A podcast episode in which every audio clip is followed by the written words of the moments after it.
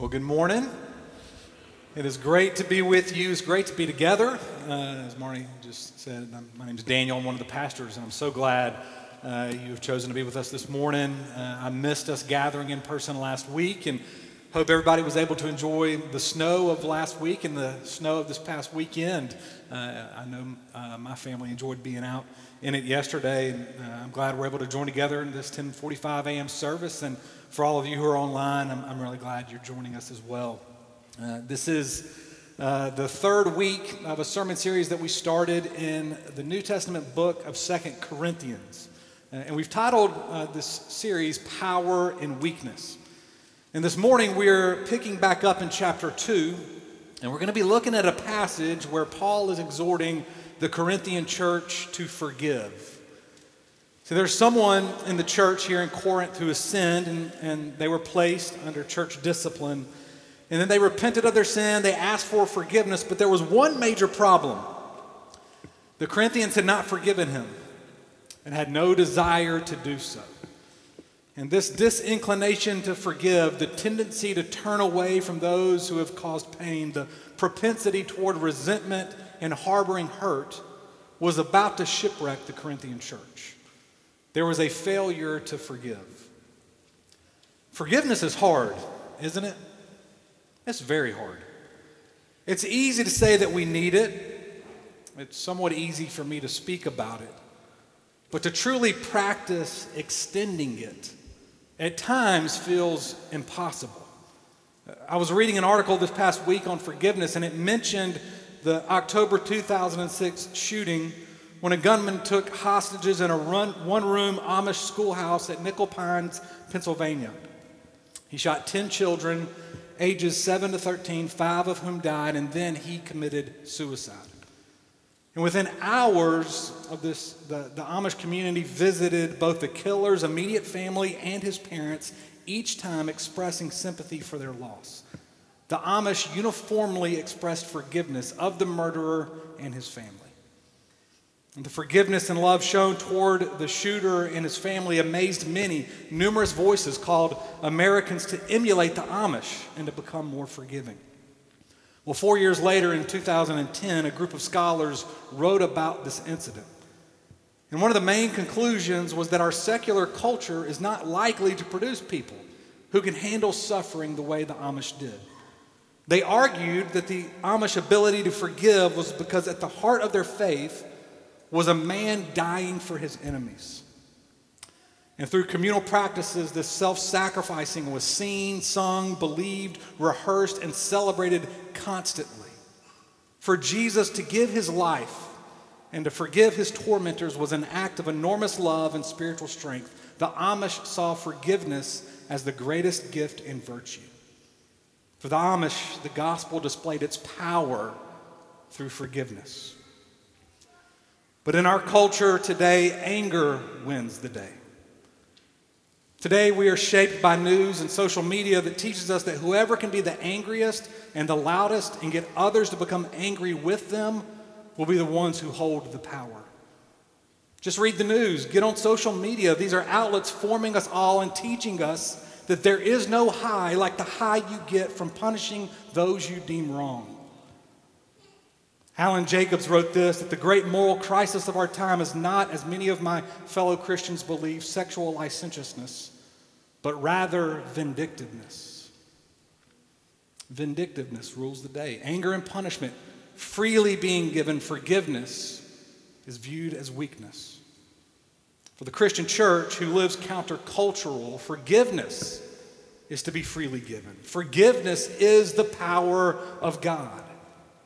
And yet, even for us, a community where Christ is at the center, it is still so hard to practice. There is still a failure to forgive, just like the Corinthian church. And so we're going to read 2 Corinthians chapter 2, verses 5 through 11, and see what Paul says about this. I'm going to ask you if you're able to go ahead and stand, as we do weekly, to give attention to the Word of God.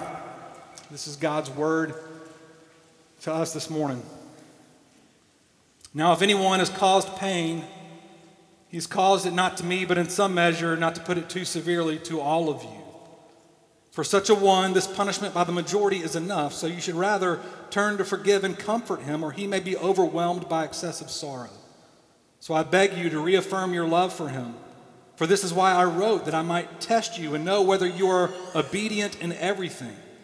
Anyone whom you forgive, I also forgive. Indeed, what I have forgiven, if I have forgiven anything, has been for your sake in the presence of Christ, so that we would not be outwitted by Satan for we are not ignorant of his designs. Isaiah tells us the grass withers, the flowers fade, but the word of the Lord endures forever. Pray with me. Lord God, I ask that you would come and pour out your mercy and your grace upon us. Would we see how high and wide and deep is the love of Christ that abounds to us who need forgiveness? And would it compel us to be those who are forgiven, offering forgiveness? Would you transform us in this time? Would you speak, illumine our minds, or transform our hearts so that we might be changed and leave differently?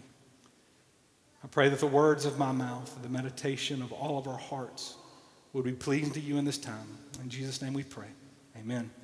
You can have a seat. Well, a pastor friend of mine tells the story uh, about a man who was bitten by a dog, which was later discovered to be rabid. And this man was rushed to the hospital where tests revealed that he had, in fact, contracted rabies. Well, at the time, there was no medical solution for the problem, and his doctor confronted him with the news that his condition was incurable and terminal. And the doctor said, Sir, we're going to do all we can to make you comfortable, but I cannot give you false hope. There's nothing we can really do. My best advice is that you put your affairs in order as soon as possible. And the dying man sank back on his bed in shock and finally rallied enough strength to ask for a pen and paper. And then he set to work with great energy. And an hour later, the doctor returned, and the man was still writing vigorously. And the doctor said, I'm so glad to see that you're working on your will. And the man said, This ain't no will, doc. This is a list of people I'm going to bite before I die. And if we're honest, all of us have a list of people in our minds and our hearts who, we've, who have wronged us or mistreated us, people who have hurt us in some way, people that when we think about them, resentment and bitterness wells up in our hearts. And it's very natural for us to want to get back at him or to get back at her. Forgiveness is not natural, but it is what lies at the heart of the gospel of Jesus Christ. It is so central to Christianity that I would say that a lack of forgiveness puts the church at stake. And it puts the very gospel we profess at stake. It puts our witness to the world at stake. Paul is exhorting the Corinthians to forgive. And so I want us to look at three things this morning. I want us to look at the power of unforgiveness. I want us to look at the power to extend forgiveness. And lastly, the power of forgiveness. So, the power of unforgiveness, the power to extend forgiveness, and lastly, the power of forgiveness. So, let's look first at the power of unforgiveness. Paul says in verse 5 Now, if anyone has caused pain, he's caused it not to me, but in some measure, not to put it too severely, to all of you. So, there's a person who has sinned against someone. Maybe they sinned against Paul, maybe it was against somebody else in Corinth, and Paul is saying the pain inflicted is not just to the one sinned against, but the pain inflicted is upon all of you. And then Paul turns to the excessive sorrow of this person who's not being welcomed back into the community, who's not being forgiven, who is now the one being wronged. And what Paul is doing is reminding them of what he's already taught them in his first letter in 1 Corinthians chapter 12, verse 26 that if one member suffers, all suffer together. If one member is honored, all rejoice together. Paul is reminding them that the church is a place where community life is bound up together so that what happens to one person affects all persons. One of my greatest joys as a dad of three boys, who I jokingly refer to as the Brothers Mason, uh, is when I get to see a glimpse of Jesus and the gospel of Jesus shine through them. And my oldest has always been a picture of what I'm talking about this morning that when one suffers, all suffer. His heart is so big that when one of his brothers is sad, he genuinely gets sad. That when one of his brothers re- gets happy, he gets happy. He, he doesn't do this perfectly. They're brothers, they fight, right? That's what they do. But the brothers Mason are, are a great picture to me of what the church is to be a community where life is bound up in one another. The church is not a gathering of autonomous individuals who get together for personal self fulfillment, but rather a gathering of brothers and sisters with radical interconnectedness who get together for, for self sacrificing for the sake of one another. And unforgiveness is powerful because it divides the family of God. It divides the body of Christ. And did you catch where this power comes from? Verse 11. Paul says, Forgive so that we would not be outwitted by Satan. He wants to destroy and divide the body of Christ. Uh, we're not ignorant of his designs, Paul says. Satan's design and scheme is to still kill and destroy the body of Christ. He wants the church to be shipwrecked. And one of his great ploys is to dupe the unforgiving heart. Do you see how the church is at stake in regards to forgiveness? Let me ask you, how do you withhold forgiveness? Anne Lamott famously said, Not forgiving is like drinking rat poison and waiting for the rat to die. The poison of unforgiveness, it, it, can play itself out differently in people's lives. I think we can be one of two types of people in terms of unforgiveness. The first is, a, is someone who, who buries. You're a barrier. Right? You bury, you, you ignore the hurt and the pain, you excuse it, deny it. You might say things like, it's not that big of a deal, or I was mad, but now I'm over it. But the, rea- the reality is, you're far from over it. You still think about it. You replay that scenario in your mind or that relationship in your mind, and instead of forgiving, you bury and withhold forgiveness, and it destroys. The second person is a venter, not just a barrier, but a venter. This is someone who has to get the hurt and the pain out, regardless of who, where, and when it comes out. And I think there are two types of venters. The first type of venter is the expressive venter. This is someone who's, who's a ticking time bomb, waiting to go off on someone, and, and the poor person they go off on is left wondering where in the world did that come from? The person expressively lets it out. The second type of venter is the passive aggressive venter. This is someone that's not a bomb ready to go off, but they're more like a silent sniper that just picks people off with snide comments, cutting phrases, or slander. And all of this flows out of a heart that's not dealt with pain and hurt. A heart that has not extended forgiveness. If we do not engage with forgiveness, it will be like a poison that affects our relationships. It will be a power at work through the scheming of a real enemy who seeks to divide and destroy the church, which is to be a community bound up in life together. It's the power of unforgiveness. Let's look, secondly, at the power to extend forgiveness. Look at verse 10. Paul says, Anyone whom you forgive, I also forgive. Indeed, what I have forgiven, if I've forgiven anything, has been for your sake in the presence of Christ. The power to forgive comes from the presence of Christ. And there are two things that ring true when we are in the presence of Christ. The first is a realization that we are far more sinful than we've ever imagined. In the presence of Christ, our lives are held up against the spotless, perfect Son of God. And when this happens, God reveals just how deep our sin runs. It's why we have confession of sin every Sunday. It's why confession plays such a vital part in our relationship with God, because we all fall short. And our sin is revealed in the things done and undone, the things we've said, the things we've left unsaid, the, the sins we've knowingly committed, and the sins we haven't known that we've committed. In the presence of Jesus, our sin is revealed.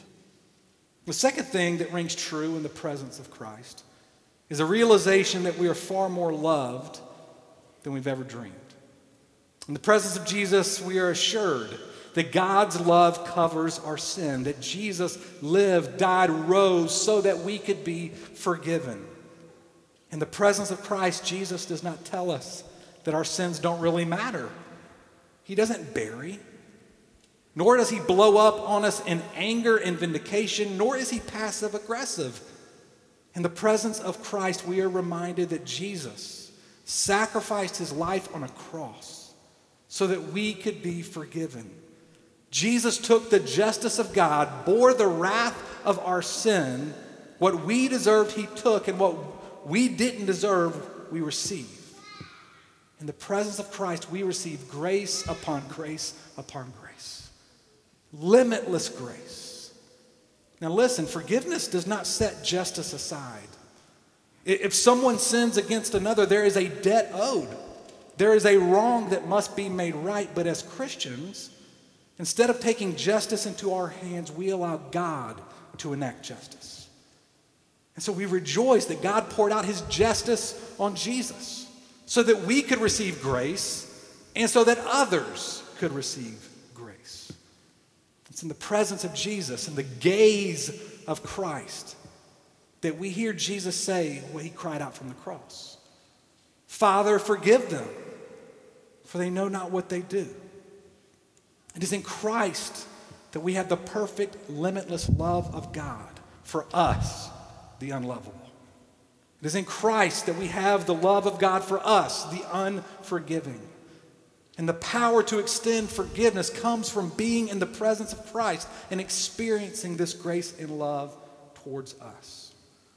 The Bible is pretty clear that there's a correlation between understanding and experiencing our own forgiveness with the power to extend forgiveness. Evan mentioned earlier. Jesus in Luke 7 says, There's the one who's forgiven much loves much. The one who's forgiven little loves little. Jesus taught us to pray in the Lord's Prayer forgive us our debts as we forgive our debtors. There's a correlation. And so let me ask you this as you think about your list of people that you would not mind biting, that you want to get revenge on, how do you envision them when you place them in the presence of God? Can you place them in the presence of God? Do you see them as a human being? Because only uh, when you see somebody as a human being, only when you embrace their humanity will you forgive them. this person has a story, pains and hurts in their own lives. They've been sinned against, and yet they're still a sinner just like you and me. Can you name that person as you pray in the presence of God? Can you envision them in the presence of God as a real human being? And as you place them in the presence of God, how do you compare yourself against them? I think we often think we're better than they are. When we compare, we think we're better. And here's my point we do not extend forgiveness because we make too little of our own sins. You cannot stay bitter towards someone if you see the depth of your sin. You only stay bitter toward someone if you feel superior to them if you feel like you would never do anything like they did.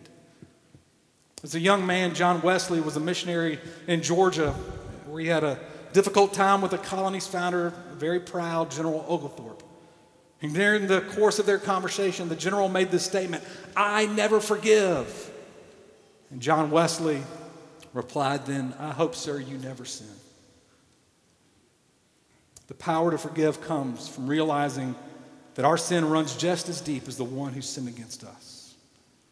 And so, as you think about the person or two or three who's on your list and you put them in the presence of God, do you really believe that you're right there beside them in the depth of your own sin? The degree that we extend forgiveness is the degree that we have been forgiven. Do you see how the very gospel we profess as Christians is at stake in regards to forgiveness?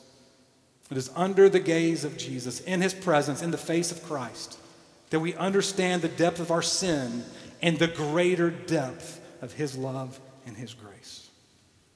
Let's look last at the power of forgiveness. Not just the power to extend it, but the power of it. Verse 7, Paul says, You should rather turn to forgive. And now, this word forgive in the Greek, it means to freely give to freely give. As the community of the forgiven, we are to be the community who freely gives forgiveness. And as I said at the beginning, this is very countercultural to the moment we're living in, where anger and vindictiveness win the day. But Christians and the church, we've always been an alternative society to the world in which we live. Right? The early church, it was distinctive for many reasons. Its sexual ethic, its love of the poor and the marginalized, and these are still marks of distinctiveness for the church today. But I'm growing more and more confident that the greatest sign of being an alternative society today in North America is seen in our freely giving of forgiveness. That perhaps the best evangelism we can do in our culture is to freely offer forgiveness, to model forgiveness. Verse 9, to be obedient in our forgiveness. In a culture that is quick to cancel, quick to vindicate, the church is to be a community of brothers and sisters who offer the hope of the gospel to the world in which we live as we embody forgiveness. The church is to be a city on a hill, a community offering hope in this world. In a world, at least in our society, that is growing more divided, more vitriolic, more vindictive, our church is to hold out the hope of the gospel by the way in which we forgive.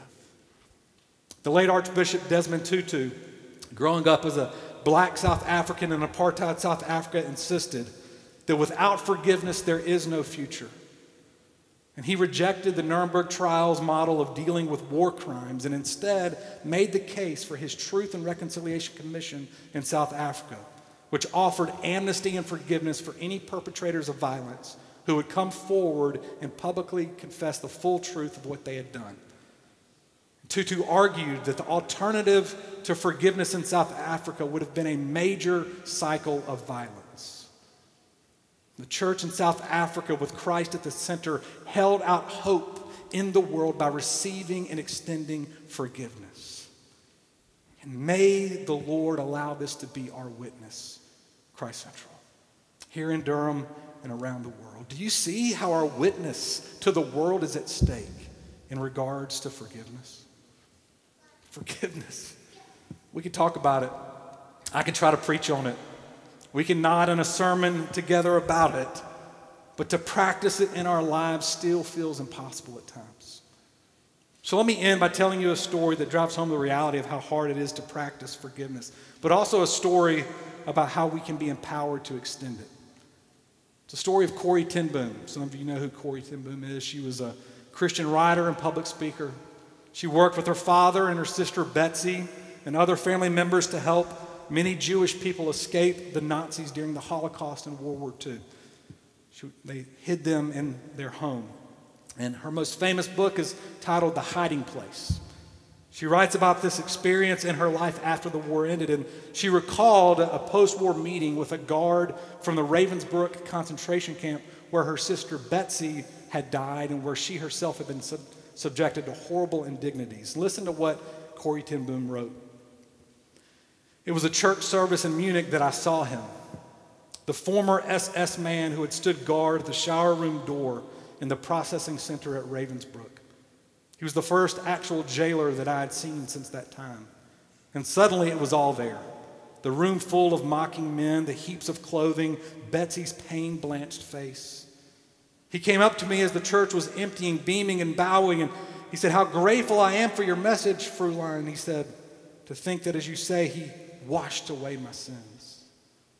And his hand was thrust out to shake mine, and I, who had preached often to the people in Bloemendaal the need to forgive, kept my hand at my side. Even as angry, vengeful thoughts boiled through me, I saw the sin of them. Jesus Christ had died for this man. Was I going to ask for more? Lord Jesus, I prayed, forgive me and help me to forgive him. I tried to smile. I struggled to raise my hand. I could not. I felt nothing not the slightest spark of warmth or charity. And so again, I breathe the silent prayer Jesus, I cannot forgive him. Give me your forgiveness. As I took his hand, the most incredible thing happened. From my shoulder, along my arm, and through my hand, a current seemed to pass from me to him, while into my heart sprang a love for this stranger that almost overwhelmed me. Brothers and sisters, Will you be someone who lives life through the, the lens of what people have done to you? If so, you'll never forgive. And it will be a poison that leads to destruction. Or will you be someone who lives life through the lens of what Jesus has done for you? If so, you'll be able to extend the same grace and forgiveness that He extends to you. Let's pray. Lord, I, I ask you would break our hearts so that we would see the depth of our sin and that we would see those who have sinned against us and those that have hurt us alongside of us at the foot of the cross. And that we would receive the forgiveness that is ours, and we would hear Jesus saying, Father, forgive them, for they know not what they do, being spoken over the one who sinned against us. May we be able to extend that forgiveness. May we be reconciled as a body, as brothers and sisters, life bound together. Would you protect us from the scheming and design of a real enemy? And may we offer hope in this world, in Durham and beyond that we would be a family of God, people who love one another across differences and even conflicts and hurts and pains, that we would model the gospel through the way in which we love and forgive one another. And that people would come to know Christ because Christ is very real and very present among us. So in Jesus' name I pray. Amen.